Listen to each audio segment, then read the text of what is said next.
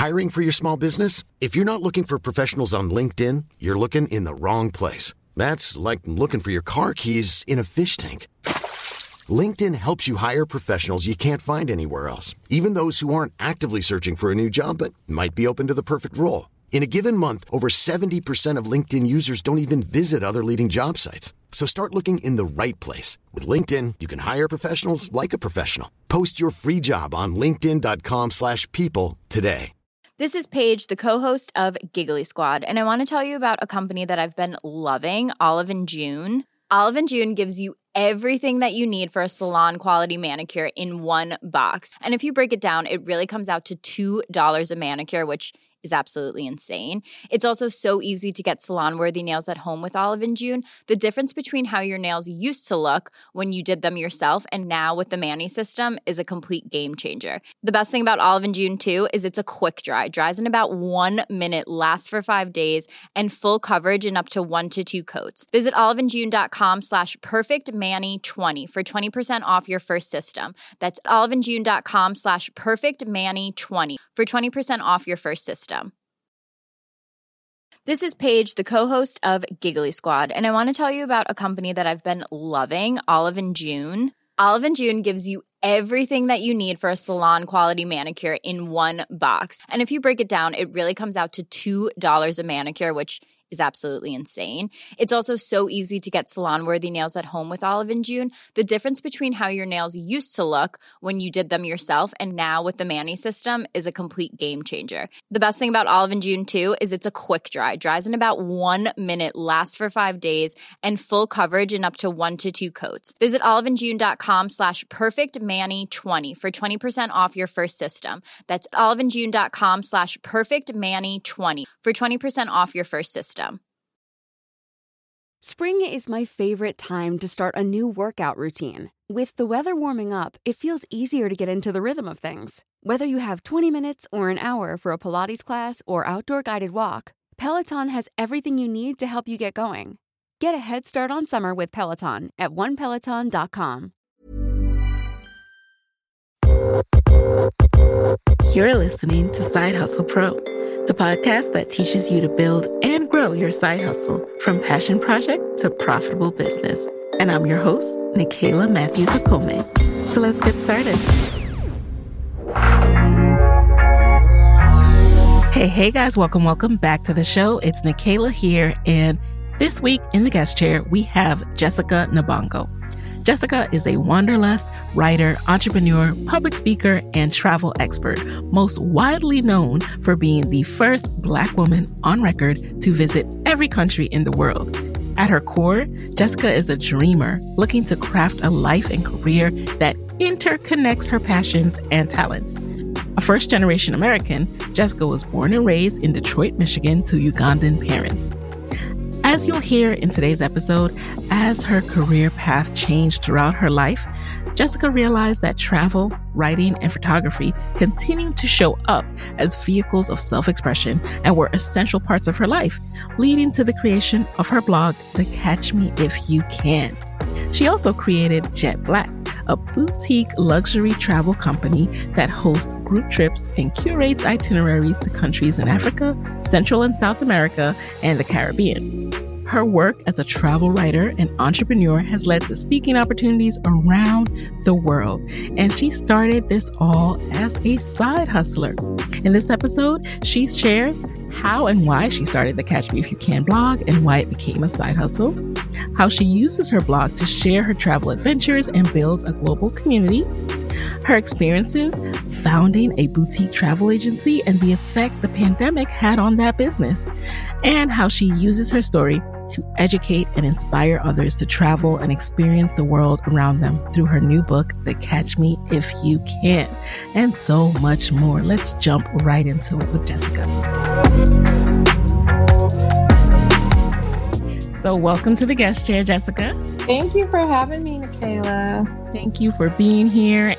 Um, I'm so excited for you. First of all, I mean, I can't wait to go to this book tour. What you're doing is amazing. But let's go back a little bit. So, you were born in Detroit, um, you were raised with your Ugandan parents. Now, how did that upbringing shape your love for travel and who you are as a person? Yeah, I mean, I think in such a major way, largely because um, my parents love to travel. And so from four, my first international trip was when I was four. And my parents just made vacation a regular part of our lives. So, like every summer, whether it was international or domestic, like we went somewhere or we did something. So, that was really important to them to have like a summer vacation. Um, so, I think that's really what started to shape it. And then also, I grew up in a home with two sets of encyclopedias and an atlas. I know that encyclopedia life. Yes. oh my God, I, I miss encyclopedias. I used to just sit around the house. Like I, I have distinct memories of sitting in the basement, just like flipping through encyclopedias. Um, but yeah, so being around so many books and just never feeling like the world was only in Detroit is really what helped to shape shape that for me. And then beyond that, I would say my parents never put boundaries on me. Mm-hmm. So if I wanted to do something, they let me do it. So at three, I started piano and then I did tap and ballet and played the clarinet and the percussion and basketball and softball and tennis. And, you know, I did all of these different things. And when I wanted to quit, they let me quit. So it was like, I, they really allowed me to like fuel my curiosity and like do things that interested me. And then if I didn't like it, they weren't like, no, you have to do it because you, you asked. And, you know, there was never any of that. So I was very like flighty, I guess. Um, but but you know, but still very grounded academically. And so it kind of all worked out. Well, shout out to them just nurturing that spirit of exploration. I think sometimes the word quit gets this bad connotation, but actually you can try things out and decide it's not for you, and that should be okay. So, yeah, exactly. Do you remember your first vacation though? It was just kind of like you went on so many growing up that you don't even remember. The first, I mean, like I remember I have pictures, you know what I mean? So mm-hmm. like I don't know that I have like distinct memories, but like four, we went to Canada's Wonderland. Um, ah. when I was six, my eldest sister graduated high school. And so her high school graduation gift was a trip to Disney World. Is that the one in Florida? Whatever is in yes, Florida. Yes, Orlando. Yeah, Disney World. Yeah, Disney World. Um, and so we I do remember that because It's a Small World was my favorite ride. uh, so I do Very remember fitting. that. And, right? And I remember being on planes and like, first of all, the flight from Detroit to Orlando, they served you food in economy back in the day. And I remember, you know, they would give you the wings as the child and like had all the coloring books. I do remember that. So that's probably like my first vacation memory when I was sick. I love the fact that you remember those, you know? So you have a career now, your life and what you do for a living, I'm sure you could never have imagined. And I want to know, like, what was your original career path before you discovered that you could do this for a living? Yeah, so when um so in undergrad I studied English literature and uh, I minored in advertising communications. So I actually wanted to go to fashion school, but my mother told me that fashion is a hobby and she forbade me from going to FIT. Yeah. So I had been designing in high school, but she was like, absolutely not. So I was like, well, I'm going to school in New York and I'm studying English literature. How do you like that? Um, so it was definitely like rebellion. Um, but everything worked out. Um, when I graduated, I graduated a semester early and I went and I started working for Pfizer doing pharmaceutical sales. And it was great. And I was making a ton of money and I was living my best life on vacation and, you know, going to happy hours every day. But ultimately, like I wasn't fulfilled. So I ended up leaving that job, shaving my head, and moving to Japan to teach English. My family thought I was crazy. Um, um, can't just gloss over that. Okay. So did the shaving the head have to do with the moving? Like, did those two? Yeah, because um, I had a pixie cut at the time, and I used to go. I was one of those girls every week 5 a.m i was at my salon and i didn't know how to do my own hair and i was like ain't nobody gonna do this black hair in Japan. And so, because I wasn't living in like a big city, I was living 20 minutes from Kyoto. So I was like, I just gotta shave my head because what else am I gonna do? You know, if I get braids and then I look crazy after three months. Um, so I just literally shaved my head because I'm such a practical person that that was practically speaking what I needed to do you got rid of any like weight and you were like i'm going to be flying free so when you went to japan to teach english did you know that you wanted to start traveling at that point like just traveling the world and start you know um, going after this goal to visit all 195 countries no so japan was my 10th country so okay. i was um relatively well traveled by that point like i'd been to a lot of us states 10 10 um, countries and i think like one territory. Okay. So I had already like traveling was a pretty regular part of my life anyway. Um, and then in Japan, like I went to Hong Kong. Look, let me tell you something. The Japanese work so hard, so there's just not a lot of vacations. Oh man. So yeah, so I only left Japan one, well, twice. I went home for Christmas, and then I went to Hong Kong during one of the like national holidays or whatever.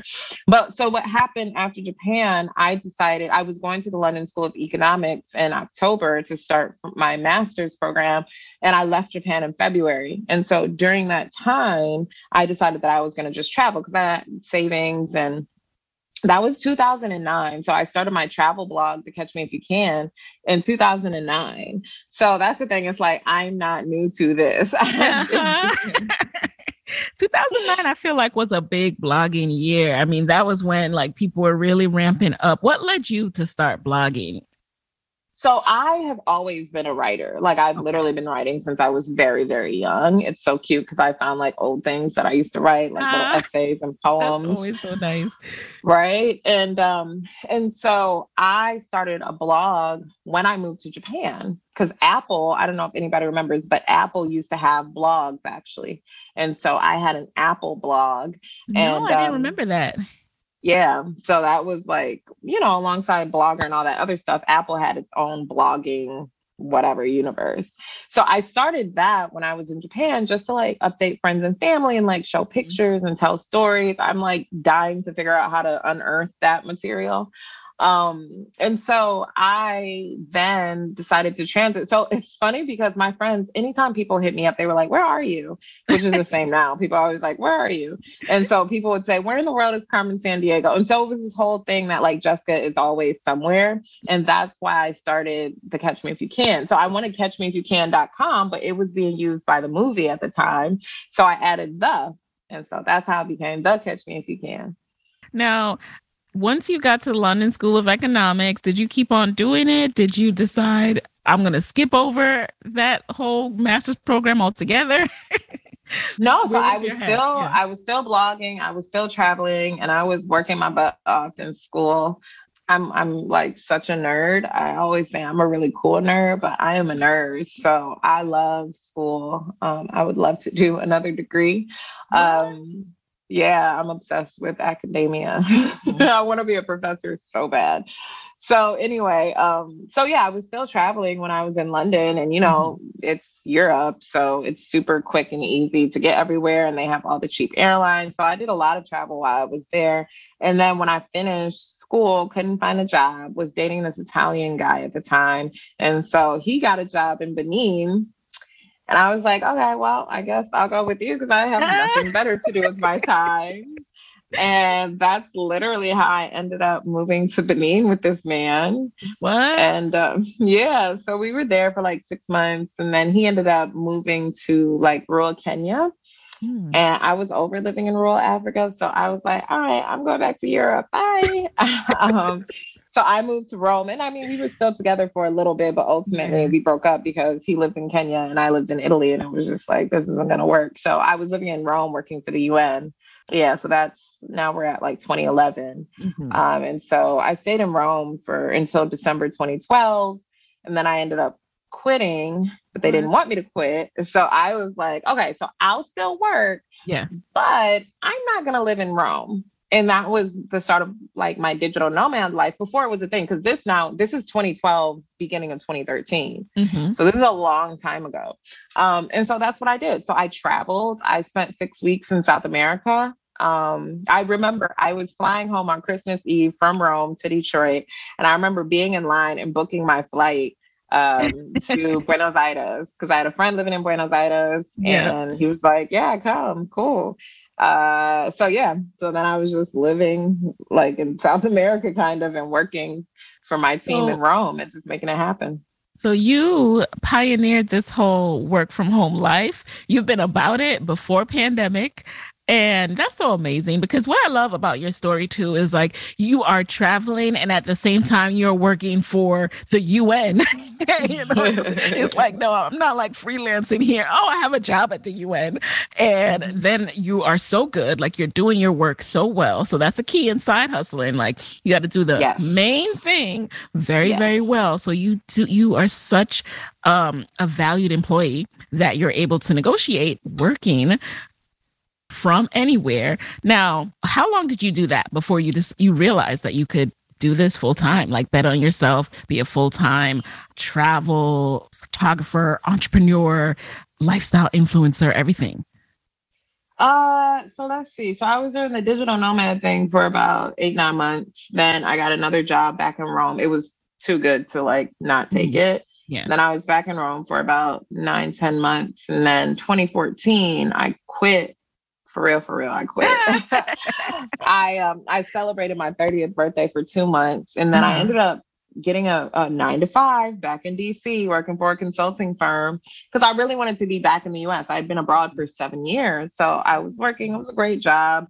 Um, I was living on Capitol Hill. It was a very nice lifestyle, and I hated it. Like you know, Why? that was it was after the summer of Mike Brown and Ferguson. And it was just like that racial reckoning. And, yep. you know, the thing is, being Black in America, like being born in America and growing up Black, we don't realize all that is on our shoulders because it's so normal. But when you leave for seven years and you come back, you realize very quickly how heavy it is and how abnormal it is and how we legitimately are being treated as second class citizens.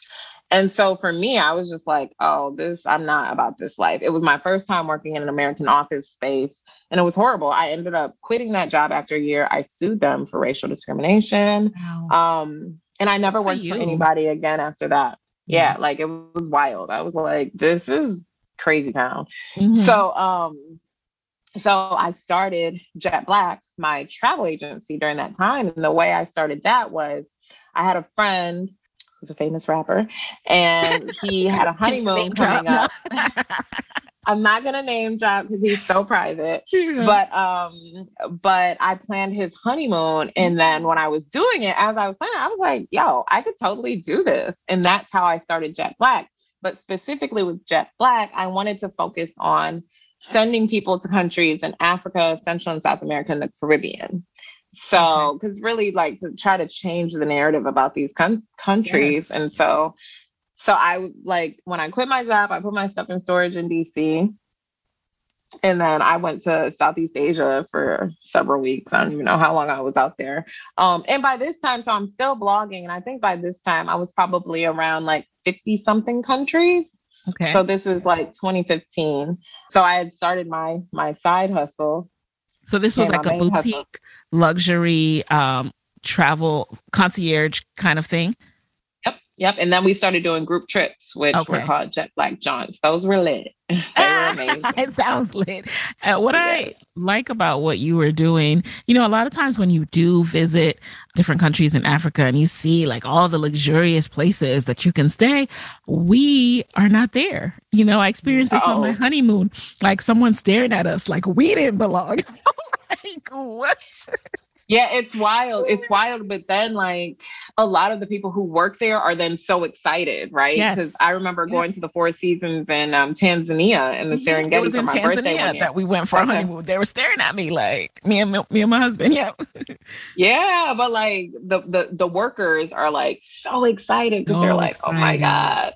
So, so yeah, I mean that's definitely the experience in a, in a number of different um, African countries, unfortunately. Yeah.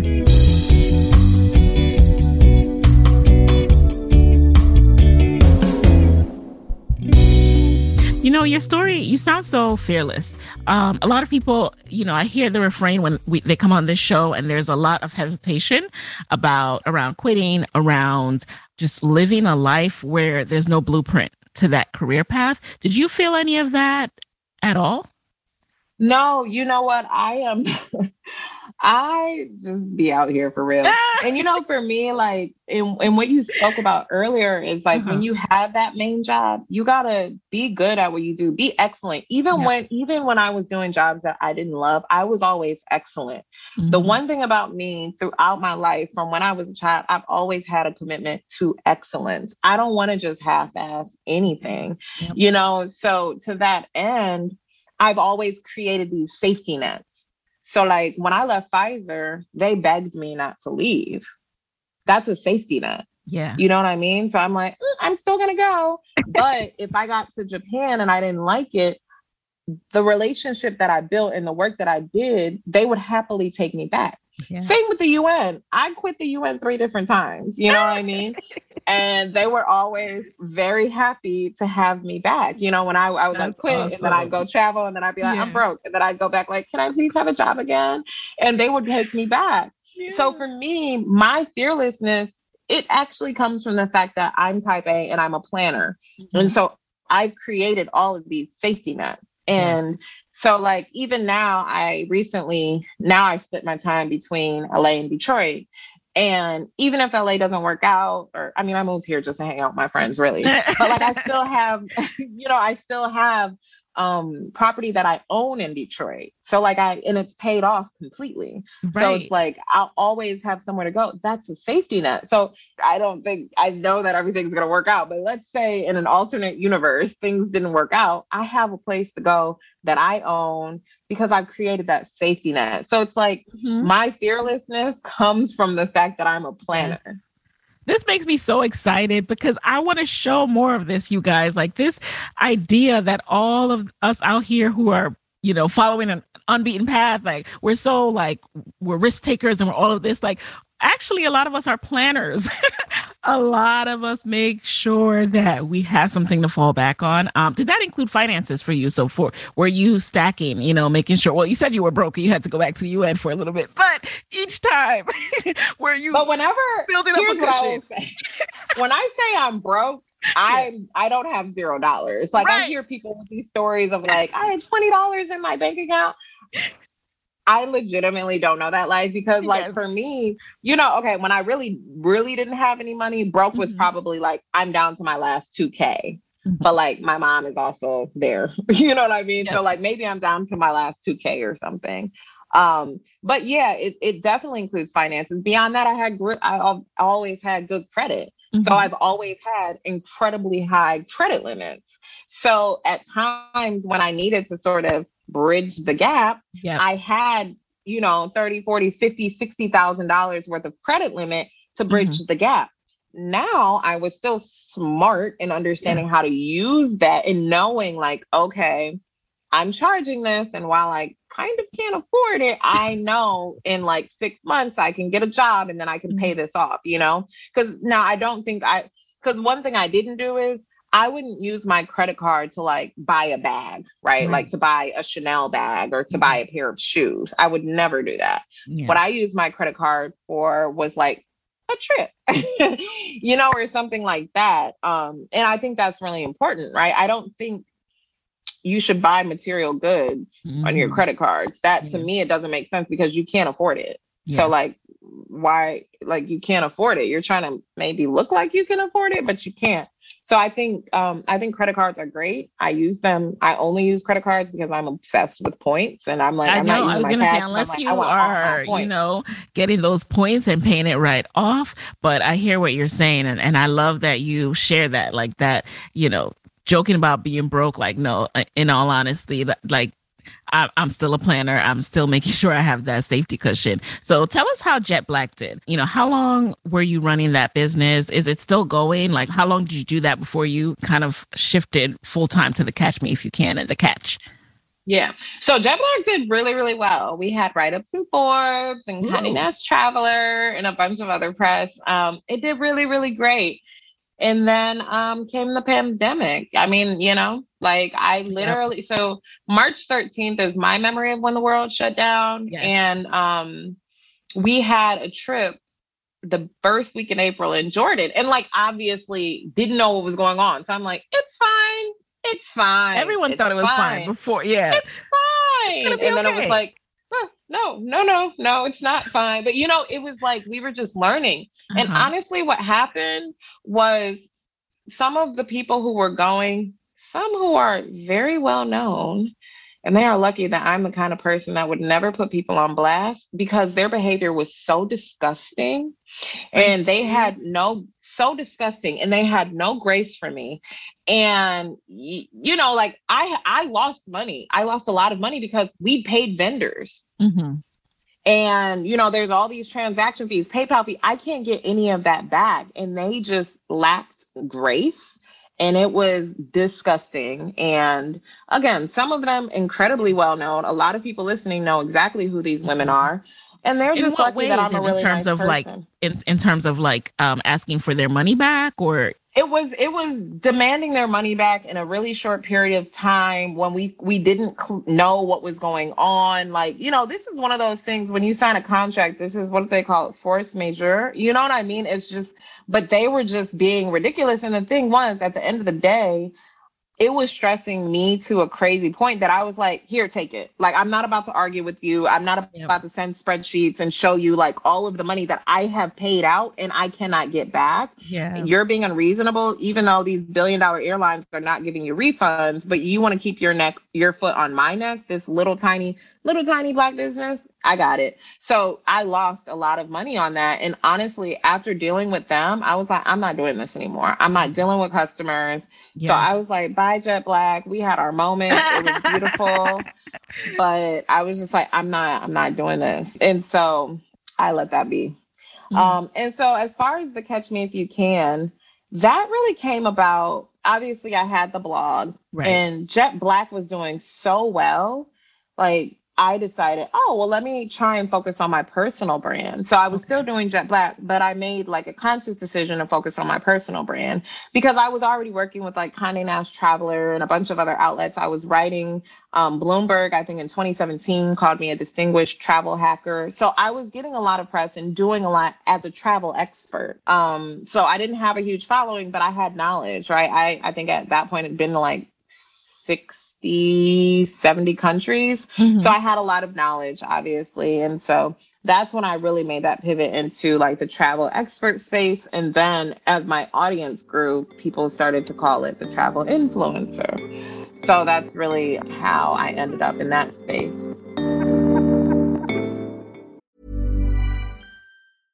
Hey, I'm Ryan Reynolds. At Mint Mobile, we like to do the opposite of what Big Wireless does. They charge you a lot we charge you a little. So naturally, when they announced they'd be raising their prices due to inflation, we decided to deflate our prices due to not hating you. That's right. We're cutting the price of Mint Unlimited from $30 a month to just $15 a month. Give it a try at mintmobile.com slash switch. $45 up front for three months plus taxes and fees. Promo for new customers for limited time. Unlimited more than 40 gigabytes per month. Slows. Full terms at mintmobile.com. Hiring for your small business? If you're not looking for professionals on LinkedIn, you're looking in the wrong place. That's like looking for your car keys in a fish tank. LinkedIn helps you hire professionals you can't find anywhere else, even those who aren't actively searching for a new job but might be open to the perfect role. In a given month, over 70% of LinkedIn users don't even visit other leading job sites. So start looking in the right place. With LinkedIn, you can hire professionals like a professional. Post your free job on linkedin.com slash people today. Life is full of awesome what-ifs and some not so much, like unexpected medical costs. That's why United Healthcare provides Health Protector Guard fixed indemnity insurance plans to supplement your primary plan and help manage out-of-pocket costs. Learn more at uh1.com. If you own or operate a business, whether it's a local operation or a global corporation, partnering with Bank of America could be your smartest move. By teaming with Bank of America, you'll enjoy exclusive digital tools, award-winning insights, and business solutions so powerful you'll make every move matter. Position your business to capitalize on opportunity in a moment's notice. Visit bankofamerica.com slash banking for business to learn more. What would you like the power to do? Bank of America NA copyright 2024.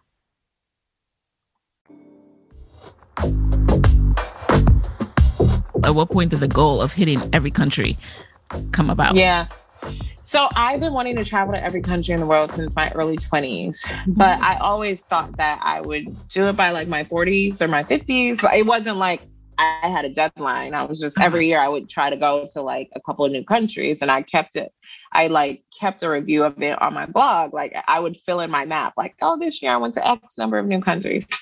Then in 2017, I found out about an American woman that had been to every country in the world and she got a Guinness record for doing it the fastest. And I was like, wait, people care. and so, and so I started digging into it and realized there was like this whole world of country counters. Um, and so at the time, that was 2017, February, I was in Bali. And that's really where I decided Bali, Indonesia was number country number 60 for me. Yep. And there I just decided, you know what? I want to visit every country in the world by my 35th birthday, and I want to be the first Black woman to do it. Because there was one Black man who'd done it, Selawik mm. Maturi.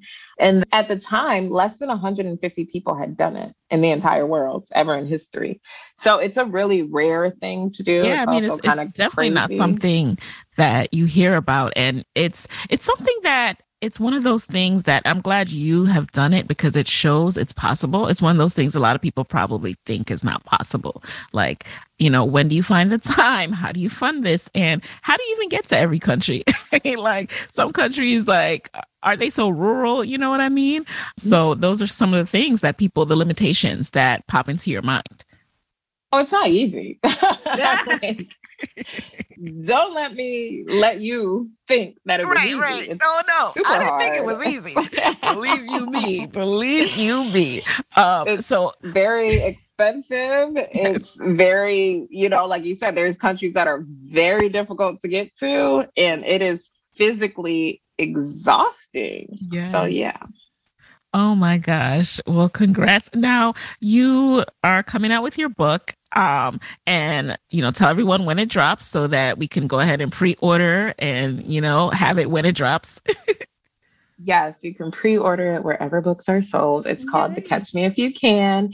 It's being published by national geographic and it comes out june 14th what? Well first of all that's amazing. I did not know it was from national geographic. Like that is the bomb girl yes, yes, yes. That's a you know what like that. I had spoken to a lot of um a lot of the major publishers, uh-huh. but Nat Geo reached out in August of 2020 after reading about me in a Washington mm-hmm. Post article, and and it's been great. Like they've been amazing partners. My editor Allison Johnson is who reached out, and she mm-hmm. like it's just been amazing working with her, yeah. and you know also the book has uh, over 300 images. And in the book, I tell 100 stories from 100 countries. And just to have it through National Geographic, uh. I don't, I don't think there was a better home. And the other day, I'm like getting emotional. the other day, like I was looking at my spine and I'm mm-hmm. like, Jessica Nabongo, National Geographic. Like it's so it's so incredible just to like see that because you know we all know what that like what that nat geo right. looks like That's right simple. and so to see to see my name the title you know this website that i built on my own in 2009 to see that name the catch me if you can with my name and the nat geo logo it's just what is happening? I don't know, what? but I'm excited. that is just such a, I mean, how perfect. That is just, I can't even.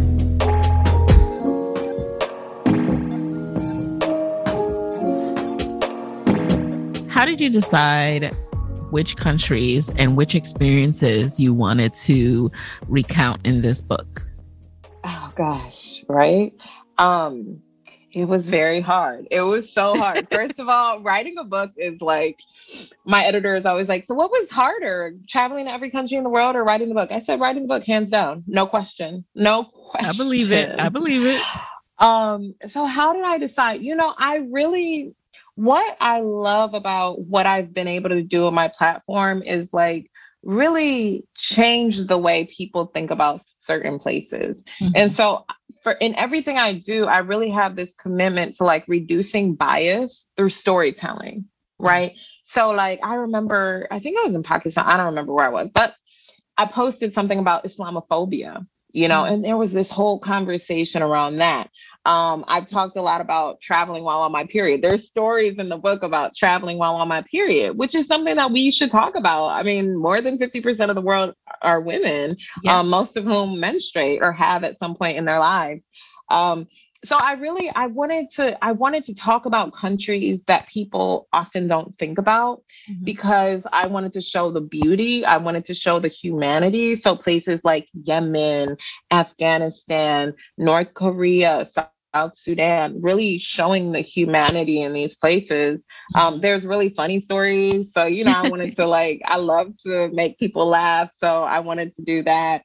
Um, and there's really some there's some heartbreaking stories in there mm-hmm. too because that's the the reality of the world that we live in. So there it's wide ranging. I know people are already about to hit me up like why isn't this country in here? Why isn't that let me tell you i was wondering add... at one point i thought it was every country and i'm like how many pages is this book gonna be? So i know that would be impossible. so look yeah we had to add 52 pages to my book. I think it was 52. So the book is 416 pages. Okay. Wow. We couldn't do anything else. So this y'all. is going like, to be this is a statement piece. This is going to be your coffee table book, you guys. You put it on your, you know, like get rid of all those Tom Ford books that everyone is buying for their get rid of the Chanel books. She said it, not me, y'all. She office. said it, not me. Mm-hmm. Yeah, I mean, I think that's exactly what no it shame, is. What no I will shame. say, what I will say is, people are going to have the desire to open it and just go to random countries. I'm begging you guys. Yeah. One good time, read it cover to cover, or listen to the audiobook. So the audiobook is fun. The audiobook is I'm super, all about the audiobook fun. too. Yep. Yeah. So so buy the hard copy and put it on your table and use that as like a reference if you're going to a specific country. But listen to the audiobook or read the printed book um, cover to cover because it's also my memoir. So it's like a memoir slash travel log slash travel tips and my commentary on the world. So there really is like a story running through. Mm-hmm. So I do think it's good to, I encourage yeah. everyone to read it cover to cover. Well, I will definitely be. This is my this my little bookcase has you oh, know all I my favorite it. like everyone who I know who comes out with a book or interview like Get good with money. Course, yeah, it, it, comes to my little my house. Okay, and what I love about this too is oftentimes when we're getting ready to travel, we're looking to that friend. Have you been here? What was it like?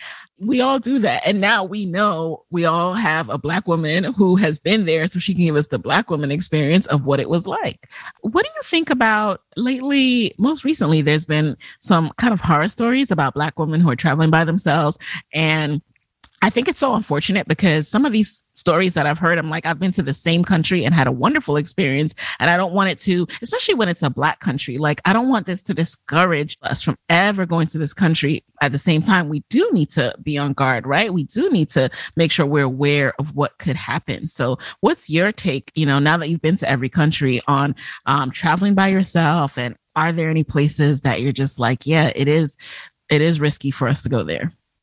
Yeah, that's a really great question. Um, you know, I think I think we have to take the negative with a grain of salt the same way we take the positive, right? Mm-hmm. When something negative happens, we tend to amplify it, right? There's all these studies that show negative news travels faster than positive news. Especially when it so becomes we, a Twitter thread that keeps just uh, being retweeted and retweeted. So also I one of the things that I always say to my friends is that I will not participate in my own oppression. And so I think we have to be really really careful about these ideas, right? These ideas of well, I'm a black woman and everything is more dangerous for me and I don't I don't personally feel that way. Um, I'm not afraid of human beings. So for me, I don't have fear when I travel because if I'm not afraid of people, what is there to be afraid of? You know, and I travel with positive energy and like I've had some bad things happen to me in Miami. A cop pulled a gun on me. In Paris, someone tried to steal my phone. In Rome, a taxi driver tried to kiss me in my mouth.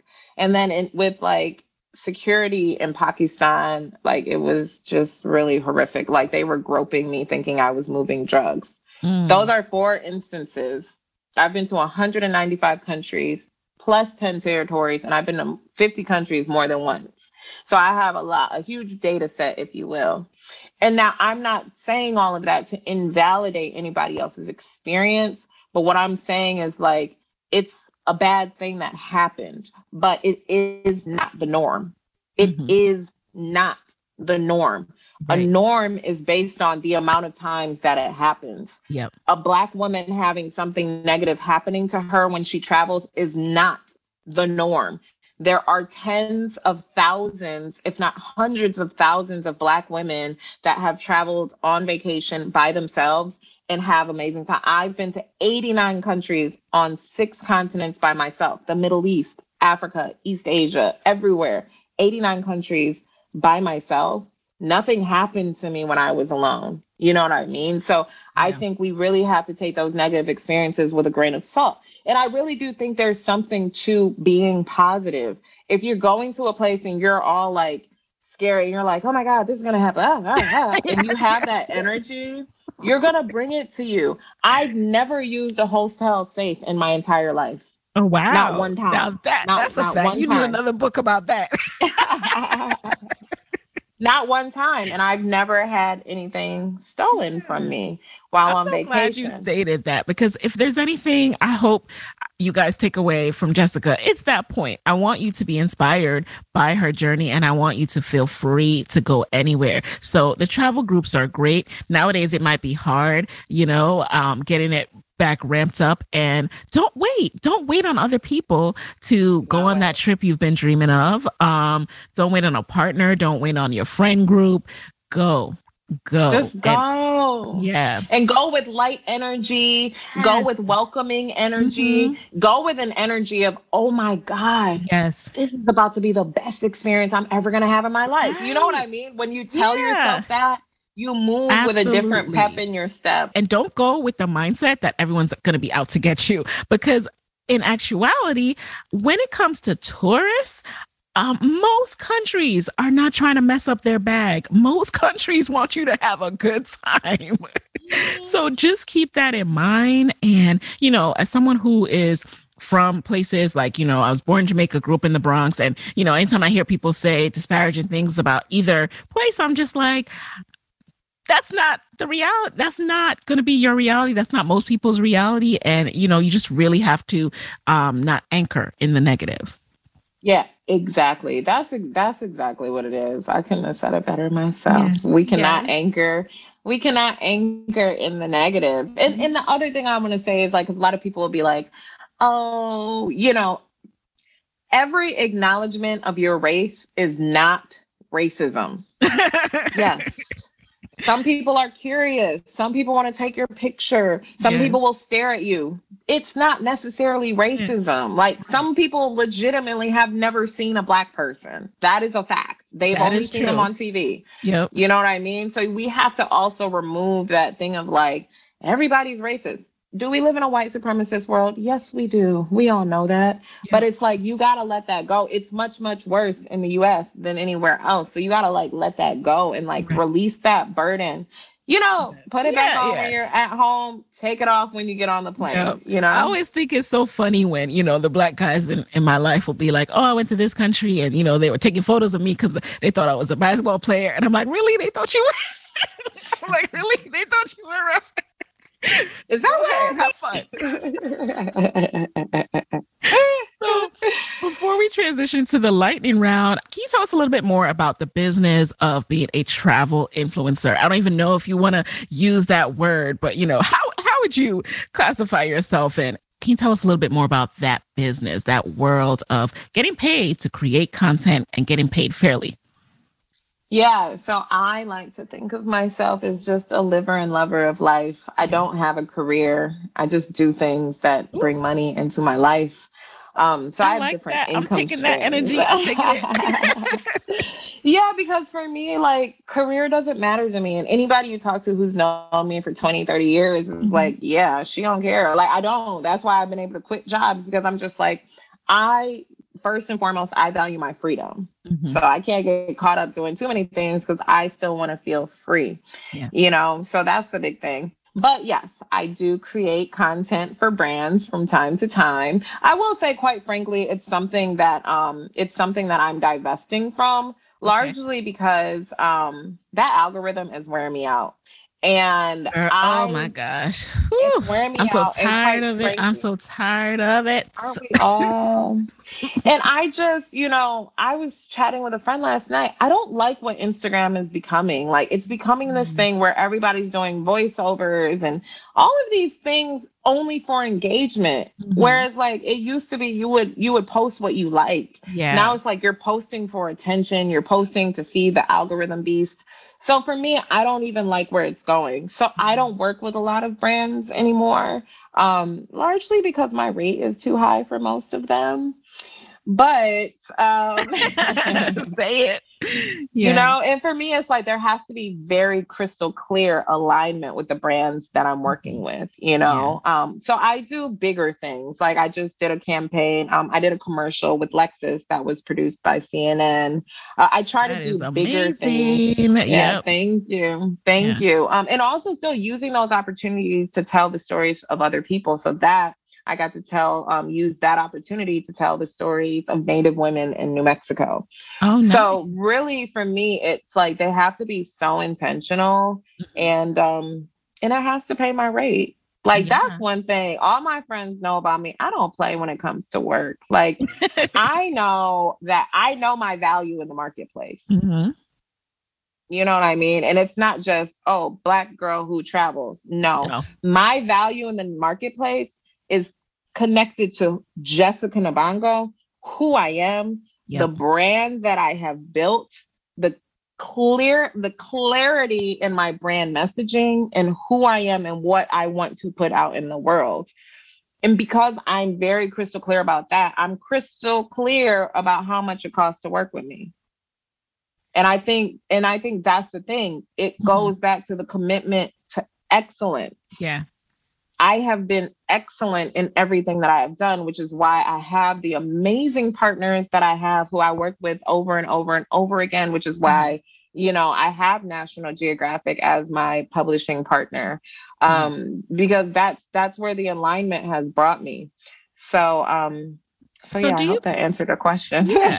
Do you ever worry about financial security given that kind of freedom of thought and, you know, your ability to not really feel like you need to be tied to any specific career, but when you're saying no to brands because they, you know, they want to negotiate and you don't have time to squabble, you don't want to tussle as the girls say, um, then how do you I'm tired of it myself. Like I'm just like we're not sending no more emails. Forget it.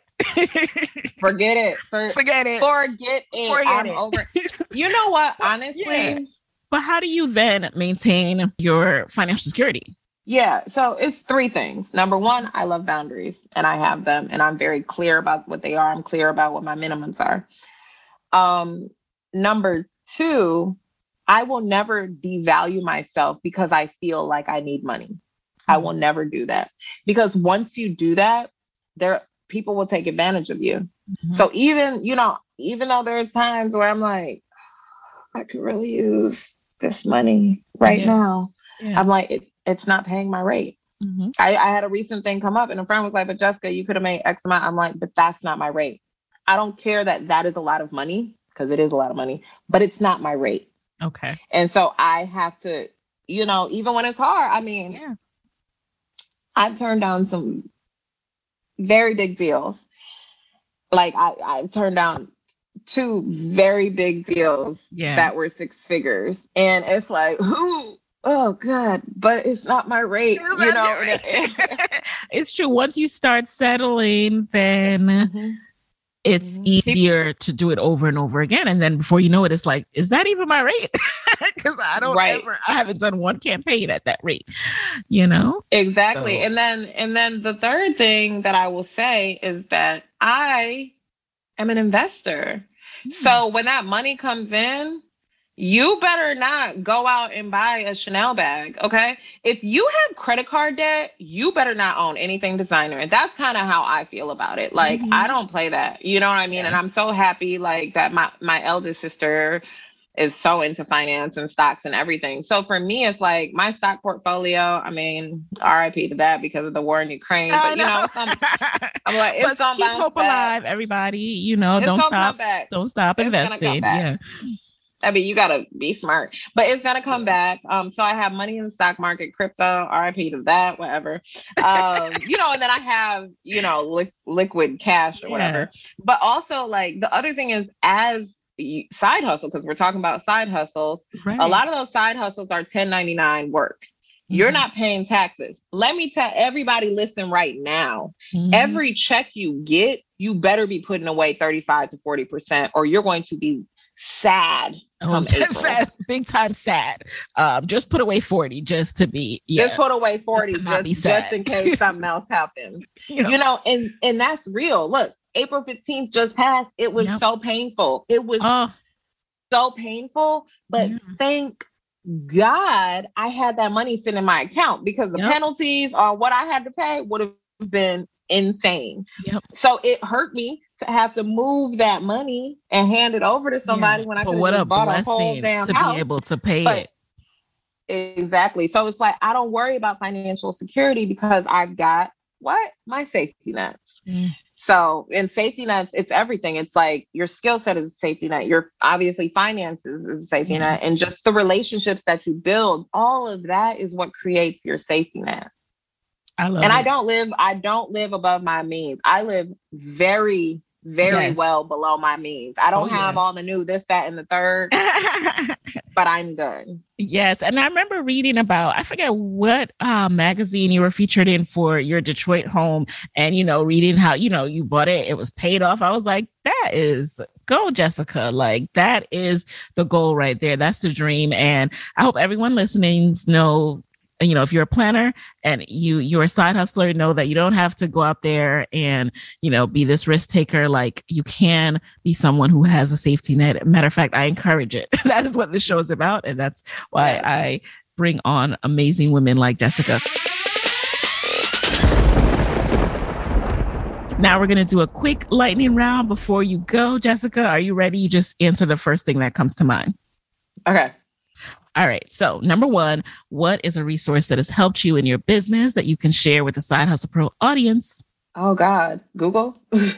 no, legit, legit. Google. Yeah, yeah, yeah. What's been the best business book or podcast episode or live event that you've been to this year? Oh, this year. Eek. Or okay, oh, no, in life. Okay, in life. Well, I'll just say the podcast. I love how I built this. Mm-hmm. Number three, what's a non negotiable part of your day?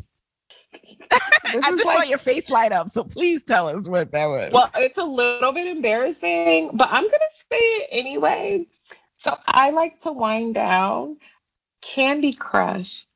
Ah, I thought you were gonna say something like, "I'm like, am I gonna have to edit this out?" No, that you know, it's so funny, but yeah. it is so mindless. And every day when I'm like stressed or I'm like winding down, yeah. I play Candy Crush. I understand. That is very relatable. um, number four, what's a personal habit that you think has helped you significantly in your business? Hmm. Relationship building. And then mm-hmm. finally, what is your parting advice for fellow Black women who are listening to this who want to live a life like you, um, whether that's traveling the world, being their own boss, but are worried about losing a steady paycheck? You have to believe in yourself, but you have to really believe it. You have to be able to see it. You really have to visualize it. Everything that I have, I saw it you know what I mean? Like it's still random. And I'm like, what? Wait, how do we get here? But then I'm like, oh, wait, I remember I said this and I did that. And I could see that. And so, like, even now for me, sometimes I see stuff and it's so scary to me because I'm like, oh my gosh, like, I can't. And then I, I'm like, oh my God, I can't believe this is about to happen. And yeah. people are like, wait, what? Or I'm like, oh my God, I can't believe I can't believe I got a Grammy for my audiobook. And people are like, You got a Grammy for your audiobook? I was like, Well, it's gonna happen next year, but I can't believe it already happened. You know, so you really you have to believe in yourself to the point of delusion. Yes, I love that. Really believe in it, y'all, because uh, a lot of times we say stuff, but we don't actually, actually deep down believe it.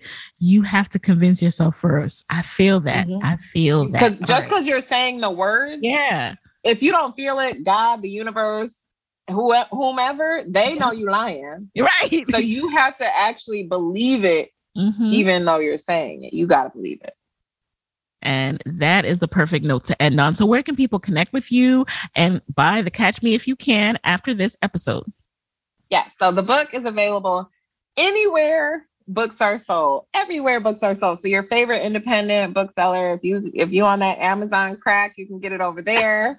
Um, but as far as connecting with me, the best way is definitely on Instagram. That's where I don't spend a ton of time, but that's where I spend the most time on social media. Um, but also through my website, you can Okay. connect with there as well, the catchmeifyoucan.com. All right. And we're going to link to all of those in the show notes. And guys, remember that you can also check this episode out on YouTube. Go over to youtube.com slash side hustle pro or just search side hustle pro. So thank you, Jessica, for being in the guest chair. Um, you know, I always start out with things that I want to ask, but this interview took some wonderful turns and I'm really glad that we had this discussion. So thank you, thank you, thank you for being here. Oh, thank you for having me, Nicaila. Welcome. And there you have it. Hey guys, thanks for listening to Side Hustle Pro. If you like the show, be sure to subscribe, rate, and review on Apple Podcasts. It helps other side hustlers just like you to find the show. And if you want to hear more from me, you can follow me on Instagram at Side Hustle Pro. Plus, sign up for my six bullet Saturday newsletter at sidehustlepro.co slash newsletter. When you sign up, you will receive weekly nuggets from me, including what I'm up to, personal lessons, and my business tip of the week. Again, that's sidehustlepro.co slash newsletter to sign up. Talk to you soon.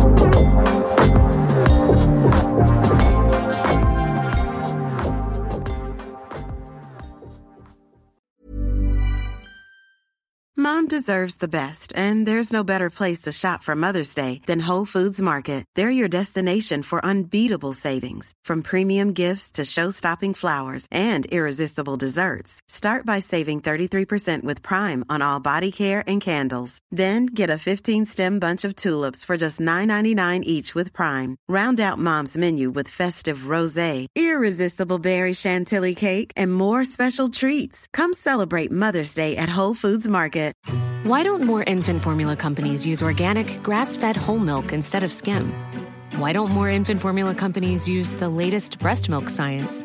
Why don't more infant formula companies run their own clinical trials?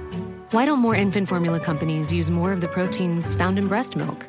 Why don't more infant formula companies have their own factories instead of outsourcing their manufacturing?